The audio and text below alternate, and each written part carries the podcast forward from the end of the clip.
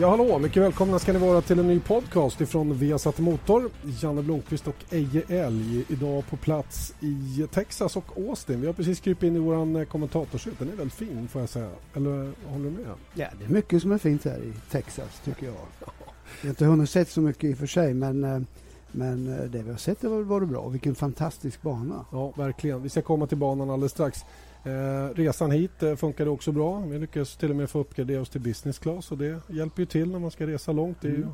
aldrig fel. Ja, jag hade ju inte nöjet att åka med er, och, men min resa gick också bra ända tills vi skulle parkera. För att då, då hamnade, hamnade vi vid fel eh, sån här port, eller heter det port? Ja, gate. gate. Eh, problemet var bara att när vi körde in där så var det ett flygplan som följde efter oss. Så vi blev stående och kom inte ut. Vet du. Så, så kan det gå alltså. Inte bra. Nej, det var det verkligen inte. Och sen eh, konstaterar jag också att Åsen inte är någon jättestor stad. Nu har jag inte sett något mycket av den heller i och för sig då, eftersom hotellet ligger en bit utanför. Då. Men, men eh, det verkar vara en, en tre, ett trevligt ställe. Ja, det är det och eh, det ska ju framför allt bli intressant att se nu hur mottagandet kommer att bli här i Amerika när det är Formel 1 nu igen. Just det, Formel 1 i Amerika. Det är en intressant eh, eh, puck får man väl ändå säga. Det har ju varit lite si och så med intresset där. Även om när de körde på Indianapolis så var det ju eh, en, eh, ett, ett, ett, det var massor med folk som kom och tittade. Även om det såg väldigt lite ut just där på den där enorma anläggningen. Ja, Indianapolis är ju the home of motorsport i, eh, i USA och uh, det är klart att det var mycket folk där. Och, uh, men, men, det var ju ett tråkigt ställe att köra Formel 1. Det var ingen riktig bana egentligen utan det var ju det var ju plats som en pannkaka inne på innerområdet på, på stora ovalen. Och själv tycker jag inte riktigt att eh, Formel 1 gjorde sig till, fick stå, eller gjorde sig till sin rätt där. Det var ganska tråkiga race faktiskt. Mm. Och Texas tar emot F1 nu när de kommer hit och det är inte första gången. Nej, och ehm, eh, jag tror att det kanske är anledningen till att vi har nöjet att ha, ha Keke Rosberg här. För han vann nämligen den enda gången man körde i Texas och det var i Dallas 1984. Men det visste väl du? Va? Ja, det hade jag järnkoll på. Ja. Något. Så att han räknar väl med att bli igenkänd och få skriva autografer och allt det här. Därför han kommer, skulle jag tro. Så är det ju såklart. Eh, Kota då, som den heter, Circuit of the Americas. Eh, vi, vi slogs direkt av den här fantastiska eh, branta stigningen in i första kurvan. Det var ju närmast rouge-känsla när man såg den. Mm.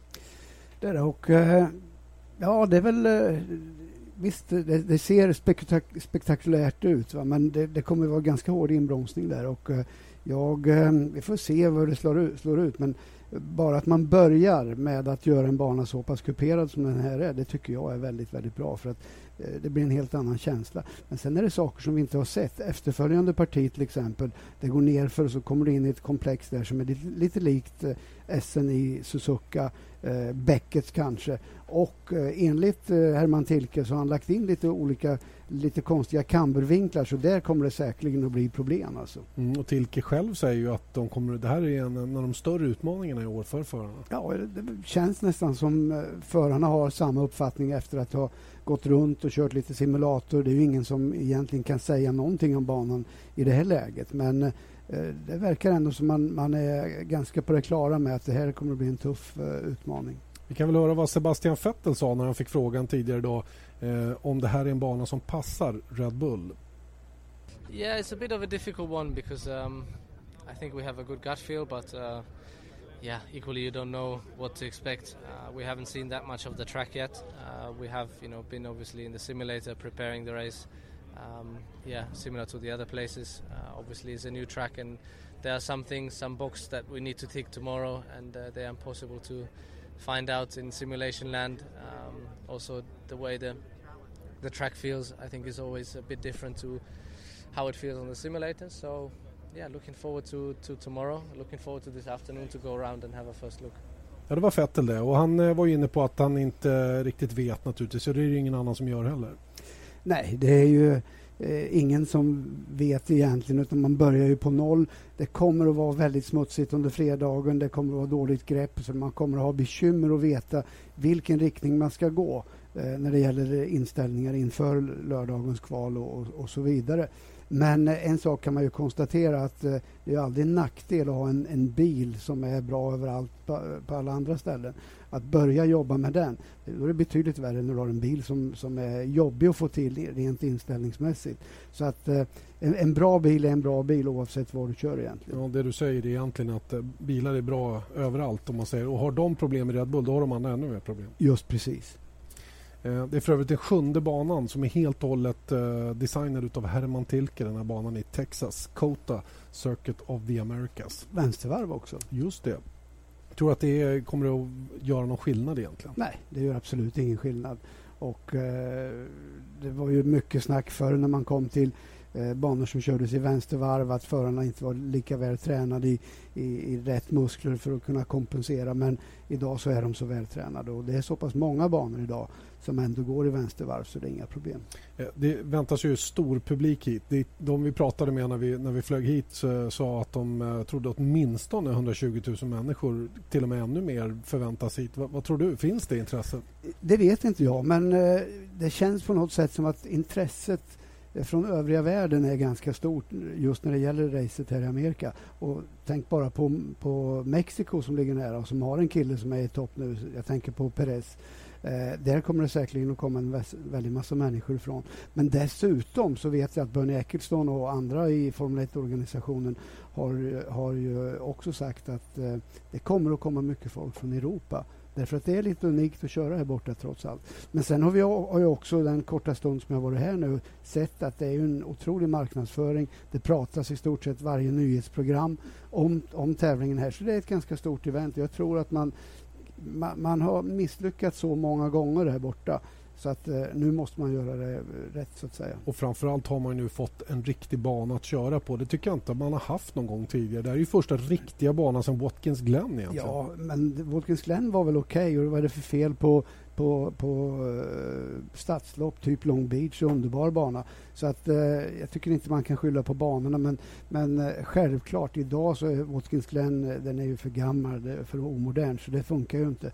Det här är ju en en av de absolut största och bästa anläggningarna vi har sett på länge. Mm, du pratar om Perez här som har det här som lite hemmabana. Då. Det blir lite grann av hemmabana. Vi kan ju höra vad han tycker om det också då eh, inför det här racet och, och, känslan då av att det här kanske är det närmsta han kommer ett hemma Grand Prix. Definitely I feel at home. I feel close close to home and same time zone. Finally, I think it's the first time in my whole life, well, in the last 10 years that I, I race at the same time zone as my home. So definitely feeling very close to home. Mm, Sergio, Perez, Sergio Perez där alltså som uh, naturligtvis uh, jag tycker det är kul. Tio år sedan sist han körde i sin egen tidszon. Mm. Han, uh, han var ju väldigt beslutsam angående sin karriär när han var ung och han kom väldigt tidigt till Europa. Eh, blev eh, först eh, bosatt i Tyskland som 16-17-åring. Helt på egen hand, kunde inte språket.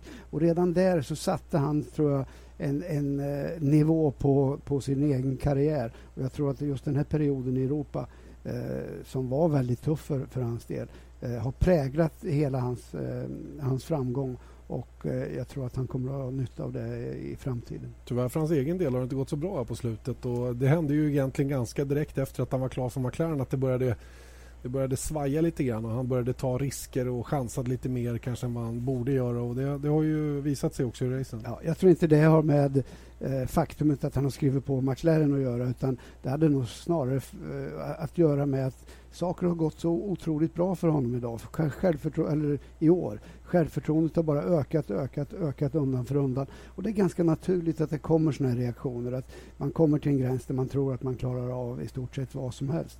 Och sen börjar det gå fel, och så går det fel ett tag. Men eh, i mina ögon så är han definitivt en talang. Och jag tror, och jag har sagt det förut, att han kommer säkerligen, säkerligen vara med redan från första racet i McLaren i toppen där uppe. Och eh, Button kommer få hålla undan nästa år. Mm. Ja, det blir intressant att följa den fighten naturligtvis inom McLaren då. Eh, där det dessutom har pratats om att, ehm, att Lewis Hamilton, och sen han gjorde klart med Mercedes, har haft sina... Eller Martin Whitmarsh har sagt att han hade sina dubier om det var rätt att gå till, till Mercedes så småningom. Och det tror jag han har fortfarande. Jag tror personligen att det kanske är bra både för McLaren och för Lewis Hamilton med ett miljöombyte han har varit där lite för länge och eh, eh haft svårt att få utvecklas i sin egen eh, personlighet. Jag tror det har hämmat honom lite grann. Jag är fullt medveten om att han kommer fortfarande eh, förmodligen ha eh, ha problem med Mercedes-bilen. Jag, jag, tror inte att de kommer att vara i topp omedelbart. Eh, det senaste från Mercedes nu det är att man säger att ja, man behöver ha den här dippen som man har haft för att komma igen. Vilken tur att de har fått jag det. Jag säga det. Men det har hela tiden bara varit förklaringar hur mycket bättre man har blivit men resultaten har inte mm. kommit. Så att eh, jag tror att han, han får en tuff eh, inledning på säsongen där borta är, nästa år, Lewis Hamilton.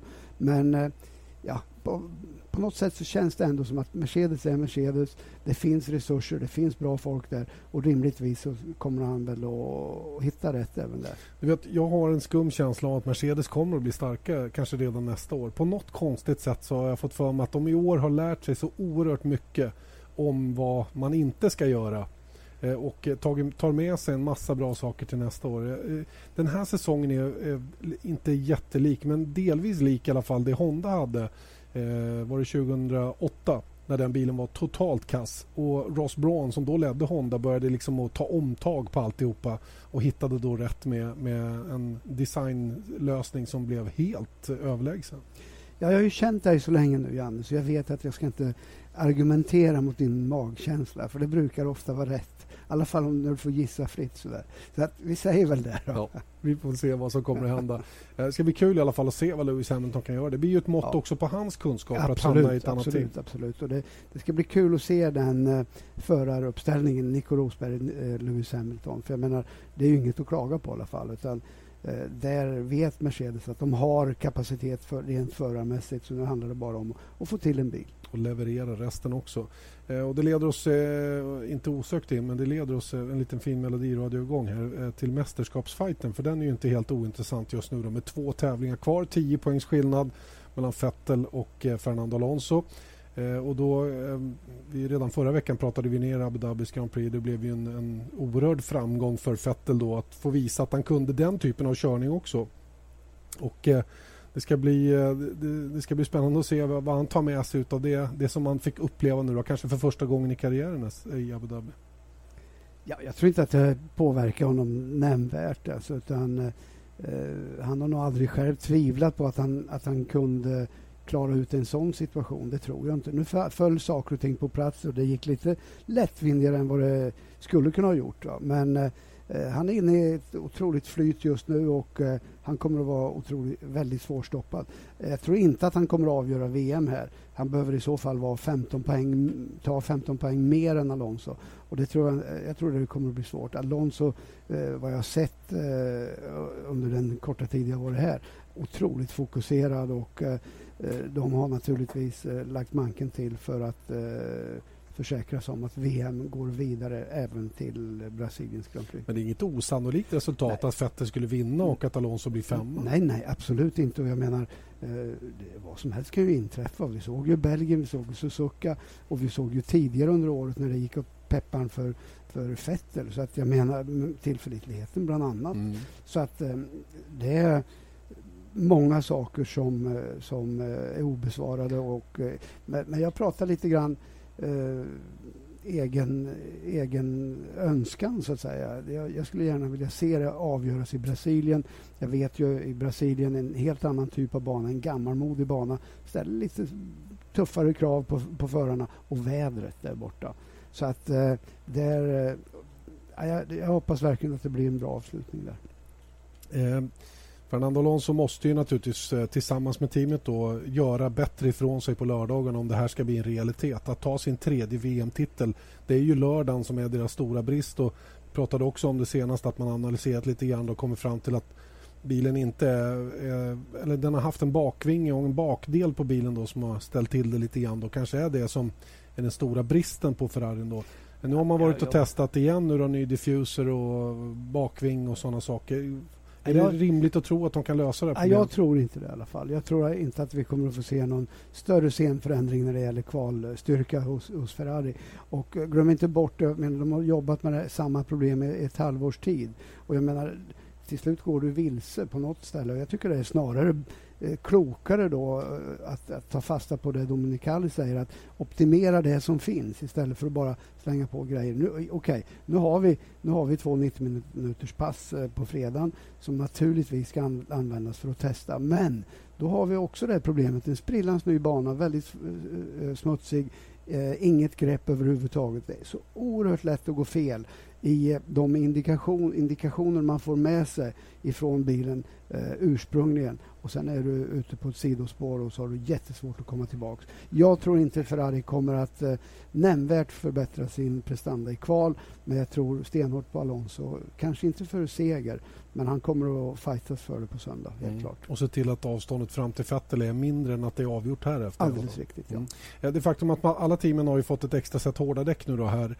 att köra på fredagen för att bekanta sig med banan. Jag tror också att det är ett sätt att flörta med publiken som man tror kommer hit. För man vill inte se bilarna stå i depån i 40 Nej. minuter innan de åker ja, ut. Vi har ju sett det tidigare också på, på, när man kommer till nyare banor och det är ju för att eh, det är nästan en hopplös situation med att ha begränsat med däck och eh, det första däck, det sättet som åker på det kan du i praktiken kassera. Det är bara för att göra funktionstester och se att allting funkar. Ingenting att ta fasta på när det gäller inställningar av bilar. Men det är bra för oss i alla fall, för det kommer bli mycket mer körning. Absolut, visst är det det. Och, eh, sen har du ju andra faktorer som eh, kanske spelar in ännu mer. Eh, oerhört viktigt för förarna att lära sig, lära sig hitta runt inga problem. Det gör de i data eller i simulatorer, så det är inga bekymmer. Alla utom Kimmy. Men, men, ja, det är klart. Kimmy. Han visste inte ens om han skulle gå banan. Nej, han funderade länge. Det verkar fem och en halv kilometer, lite långt. Alltså det, men, men, eh, nej, men det, är ju, det är en sak att lära sig vad det svänger. Alltså. Men sen har du de här specifika små nyanserna som, som kan skilja eh, beroende på var du är på banan. En halv meter in eller ut så att säga kan, kan förändra bilen helt och hållet. Och det, det handlar om att eh, lära sig de där eh, små finesserna som krävs. Och det kommer vara mer avgörande eh, än någonting annat inför kvalet. Kommer in lite grann på Kimi då, som alltså vann i Abu Dhabi och kommer hit efter att ha vunnit ett Grand Prix för första gången sedan 2009. Naturligtvis stärkt av detta. Hur mycket det påverkar honom. Man, man börjar ju undra ibland. Jag såg honom nere i mixade zonen när han mumlar lite grann. Och, ja, du vet. Det är inte så mycket engagemang om man säger så.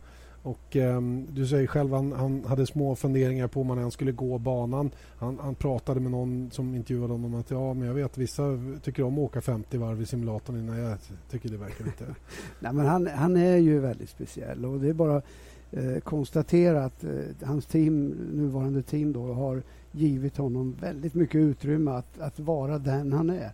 Och vi har ju sett själva och jag, jag med risk för att bli väldigt tjatig, jag är oerhört eh, eh, oerhört eh, imponerad av att han har, behåller den där tredjeplatsen i VM. Mm.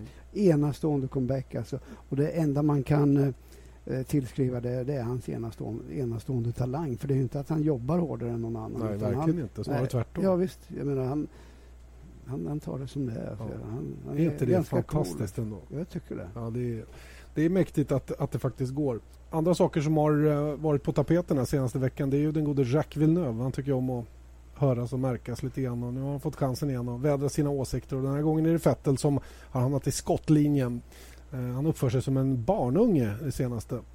Ja, jag, jag, kan väl i och för sig förstå vad, vad Villeneuve menar. Och, jag, och det, det kanske är en, en vettig förklaring till varför eh, Vettel har lite svårt eh, att vinna över fans och, och det, det, är alltid delade läger mot eller för Sebastian Vettel eh, som inte bara är värderad på hans resultat utan även hans person så att säga. Och där, där har han nog lite kvar att jobba på om, om det nu behövs. Det mm. verkar ju inte som det behövs. Så att, um, för mig är det mer en personlighetsfråga. Ja, alltså, människor är olika, de reagerar på olika sätt. Precis. Men när det gäller Jacques Villeneuve som jag känner sen, sen han var väldigt, väldigt ung och, och haft, uh, umgås väldigt mycket med så Eh, kan jag bara säga att det är inget att bry sig om. Alltså, han, eh, han, han älskar att vara provokativ. Han, han älskar att eh, fälla de här uttalandena. Han, han mår bra av det. Alltså, att, Eh, det är inte första gången och det är inte sista gången. Väldigt kontroversiell i, sitt sätt att tycka. Eh, och anledningen, jag fråga mig inte varför, men han tycker väl att han ville eh, Eh, synas i pressen lite grann. Eh, han tycker också då att Alonso är en betydligt mer värdig vinnare och eh, det kan man väl tycka om man vill det. Men eh, när det är så pass tajt som det nu ändå är och att eh, det förhoppningsvis då avgörs sista tävlingen, då är det bara att konstatera att eh, det är för sent att börja börja yra om att någon har bättre bil eller inte har bättre bil. Utan eh, är det så jämnt och tajt så det avgör sista racet, ja, då, då är det bäste man vinner. Ska jag få en svår fråga? Jag vet inte. Den är lite subjektiv. Så från dig? Ja, från mig. Ja. ja det kan bli hur som helst. Shoot. Ja, men jag tänker så här. Spelar det någon roll för hur man ska bedöma som förare, hur man är som person? Ska det, är det avgörande för om man ska räknas som en stor förare eller som en som har mer kvar att bevisa? Okej. Okay. Innan jag svarar på den mm. frågan så ska jag fråga dig. Mikael Schumacher, hur, hur stor, fin, perfekt personlighet var han?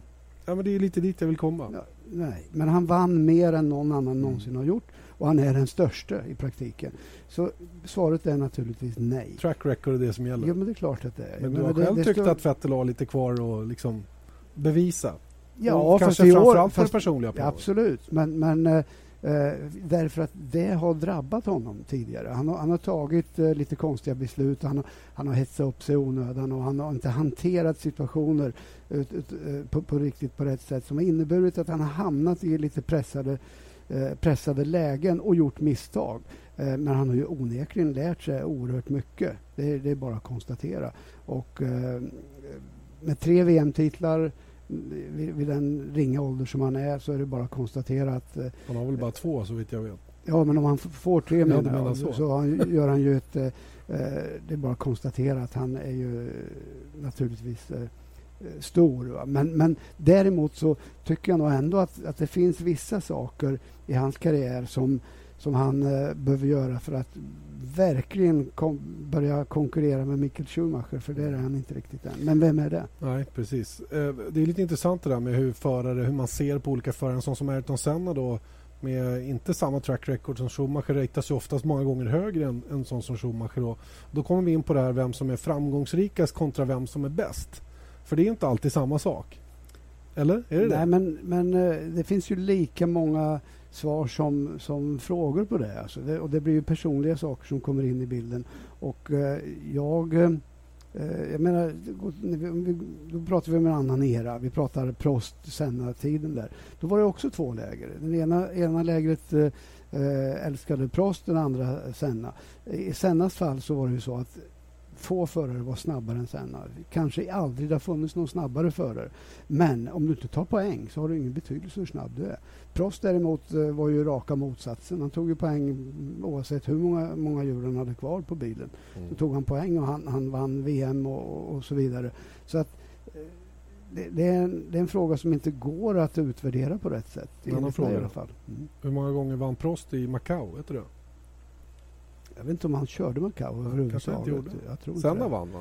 Han vann ja. Han vann det körde, året jag kom trea. Jag får man körde fortare än ja, det, år, jag känner. det året jag kom trea. Fast jag var, kom fyra egentligen. Uttjatat. Ja, men jag, jag räknar inte med honom för han utklassade oss. Alltså, okay. Grymt. Och uh, han gjorde det på ett sätt som uh, uh, gjorde att man, uh, ja, man smög försiktigt genom depån. Så där. Man, man vill inte profilera sig speciellt högt. För han var en klass för sig. Rickard Rydell har vunnit. Ja, men då var inte Senna med. För då, annars hade han nog bara varit tvåa. Marcus Eriksson har gjort bra ifrån sig. Ja, han, han, ja, han, han kom nog fyra, han, Marcus. Mm, det Så Marcus var väl lika bra som mig. Då. Det måste han ju vara. Ja. Ni är ungefär på samma nivå. Där. Ungefär, ja. ja. Och sen har vi nu eh, Felix Rosenqvist då, som eh, på den första träningen, eller provisional qualifying som det heter då där borta, så var han tvåa. Eh, i årets upplaga. Antonio Felix da Costa som är eh, en eh, Red Bull-protegé, eh, var allra snabbast med bara 200 delar före Felix. Och Felix visar ju här att avslutningen på Euroseries inte var någon tillfällighet och han ser riktigt, riktigt stark ut. Ja, absolut. Och, eh, eh han tillhör ju Mercedes-gänget. Mercedes som har har hittat bra, bra motorer, eller fått till bra motorer nu på slutet, var väldigt starka. Och de, just den här tävlingen i Macao, det laddar man ju lite speciellt. Och de som som det har gått bra för på slutet, som till exempel eh, Felix då, kommer naturligtvis ha riktigt bra grejer att åka med. Han var där förra året, eh, debuterade förra året, gjorde mm. bra ifrån sig. Lite oflyttad med domslut. Det, det, hade han alltså, men, men han har i alla fall lärt sig banan och det är oerhört viktigt. Eh, nu ska vi säga då att första träningen eh, och första, eller första dagens träning varav det ena är ett kval. Eh, vi ska inte stirra oss för blinda på det där för det kan komma att ändra sig en hel del. Men eh, naturligtvis för hans självförtroende eh, och det behöver man ha på den här banan. Man behöver liksom bygga upp det från grunden långsamt, sakta men säkert. Eh, så det är en perfekt start på helgen och eh, det är bara att hoppas att han hänger i. Mm. Macaos Grand Prix som vi visar alltså eh, både tidigt lördag och söndag morgon. Och de båda först kvalracet då och sen huvudracet. Eh, Viasat eh, Motor är det som gäller för detta och som vanligt eh, viasat.se sport för alla tablåer och alla tv-tider. Jag ska säga att Tom Blomqvist var 12 på det här första kvalet eh, och vi hade Jimmy Eriksson och den tredje svensken på en 21 plats. Eh, Jimmy som i Macau kör för Double R den här Mm. gången. Men Double R har inte, inte varit något vidare starka på senare tid, tid så jag vet inte hur, hur stora chanser vi kan tillskriva Jimmy faktiskt. Däremot eh, Felix tror jag sitter i, en, i rätt bil och rätt team. Mm. Kanske Tom också kan överraska. Ja, kan mycket väl tänkas. Eh, en annan liten, ett långskott där som också har kommit upp här i senaste numret av Autosport och från andra håll också faktiskt är eh, DTM och Mattias Ekström. Vi, eh, på en rak fråga av mig när jag intervjuade honom på Nürburgringen tidigare år så frågade jag om han kunde tänka sig att köra någon annanstans och det var blankt nej på det. Nu går rykten om att BMW skulle kunna vara en aktuell plats för Mattias som jag vet eh, inte var 100% nöjd med Audi den här säsongen. Och kan, det vara, kan det vara så att han tar ett skutt över till BMW trots allt? Ingen aning. Det är ganska ovanligt att man, man har de där interna bytena i just DTM. Och, Det var en eh, oskriven regel där att Ja, inte ta från sätt, varandra. alltså, så har det varit det. Och, eh, eh, därför så känns det ju lite ovanligt om det skulle ske. Eh, Mattias som ju är riktigt väl inrotad och etablerad hos Audi. Och, eh, eh, ja, jag tycker nog att Audi skulle ta anstränga sig lite hårdare för att få behålla Mattias. För det tror jag de har nytta av. Mm. Eh, ja, det återstår att se vad som kommer att hända. Eh, vi har Jamie Green i alla fall som eh, verkar gå över till Audi. Då. Det här har ju liksom försvunnit nu. Då, det här som sagt att man låter sina förare vara i fred. För när det finns tre tillverkare, ja, då, då blir det ju lite jakt på de bästa såklart. Ja, och det är ju precis vad som har behövts. Eh, eh, det, det var lite för statiskt när vi bara hade Audi och Mercedes. Så att, jättebra. Avslutningsvis utav denna podcast, direkt ifrån Austin alltså, Eh, så ska vi prata Nascar. Och eh, det är ju avslutningsrace. Nascar-racet som eh, går i sin helhet i Viasat Sport den här helgen. Och där vi kraschar in i Nascar-racet när Formel 1-loppet är avslutat här på Kota i Texas. Eh, därav de lite olika eh, buden om var det kommer att sändas. Viasat Sport hela racet alltså och eh, vi kraschar då in i Viasat Motor med Nascar-racet när Formel 1-tävlingen är slut. Och här eh, var det ju länge så att, eller jag trodde definitivt att Jimmy Johnson var liksom favoriten och skulle ta det här. Så sumpade han den möjligheten senast och är nu 20 poäng bakom Brad Keselowski som leder och eh, Eh, Brad Keselowski, en av de här nya unga killarna, eller nya nya, men en av de yngre i alla fall. Eh, Jimmy Johnson har ju vunnit många gånger tidigare och det skulle väl vara kul kanske med ett eh, litet tronskifte där, eller Keselowski får chansen. Han har ju väldigt, väldigt, det räcker med att Keselowski slutar 15 som sämst för att säkra sin första titel. Ja, men det finns ju ingen som är, inga garantier på det. Så tajt och jämnt som det och ovisst som det är i Nascar så kan ju vad som helst inträffa. Så det, och det är Homestead som gäller i avslutningen. Här, ytterligare en sån här snabb bana där det kan bli de här the big ones där man städar av ordentligt om det blir en smäll. Det som var mest intressant med Nascar senast det var ju boxningen i depån tycker jag. ja, Såg du det? Nej, jag såg det inte, men jag hörde talas om det naturligtvis. Och, eh, eh, ja, så kan det bli. Ja, det är tajt och, tajt och jämnt ut på banan. Det var Jeff Gordon som, eh, som såg till att sätta av Clint Boyer och det blev, eh, han gjorde det helt enkelt med flit. För att han hade blivit påkörd så många gånger under racet. Här. Nu vill han liksom markera att nu får det vara nog. Och då börjar ju förarna ta saker och ting i egna händer. Det är ju inte speciellt bra. Nej, det är det ju inte. Men det, det, det händer ju emellanåt. Väldigt, väldigt sällan. Alltså. Men, eh, ja, senast jag kommer ihåg det var ju eh, Formel Prost. 3. Nej, Formel 3 Bianchi Coletti som boxades uppe på prispallen till Oj, med. oj, vad fränt. Eh, men men eh, det är klart att eh, känslorna svämmar över ibland. Men att eh, det är ganska ovanligt faktiskt. Mm. Vi hoppas på en ren fight i alla fall i avslutningen på Homestead, eller hur? Ja, Alltså absolut. på, i bilarna. Absolut, och det kommer bli jättespännande naturligtvis. Helt klart. Spännande blir det också här i Austin, Texas där vi laddar lite extra faktiskt från Viasat Motors sida. Vi kommer att ha en live-reporter också under träningarna både fredag och lördag. Där eh, vi kan få lite kommentarer från folk nere i pitlane eh, under pågående träning och det blir ju en extra krydda naturligtvis där vi kanske kan få någon lite mer insikt som vi inte hade tidigare. Ja, vi börjar bli stora nu. Ja, verkligen. Det börjar hända riktigt mycket bra grejer. Det här, det här händer hos Viasat. Precis. Ni har hört eh, Viasat Motors senaste podcast ifrån Texas och vi eh, säger på återhörande nu under helgen då förstås. Glöm inte alla tv-tider viasat.se sport. Missa ingenting av det vi ska sända nu både när det gäller Formel 1, Nascar och Macaos Grand Prix, den officiella VM i Formel 3. Tack så länge säger nu Janne Blomqvist och Peter